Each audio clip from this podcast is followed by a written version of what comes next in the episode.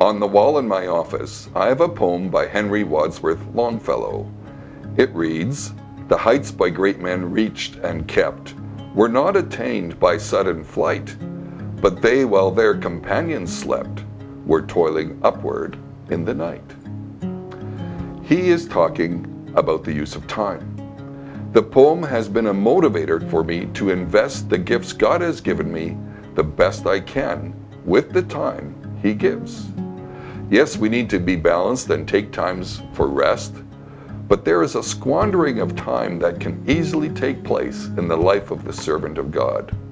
The observations of Longfellow hold true in the family of God. How we use our time influences the impact of our lives. Paul wrote, Therefore, be careful how you walk, not as unwise men, but as wise, making the most of your time, because the days are evil. It is godly wisdom to make the most of your time.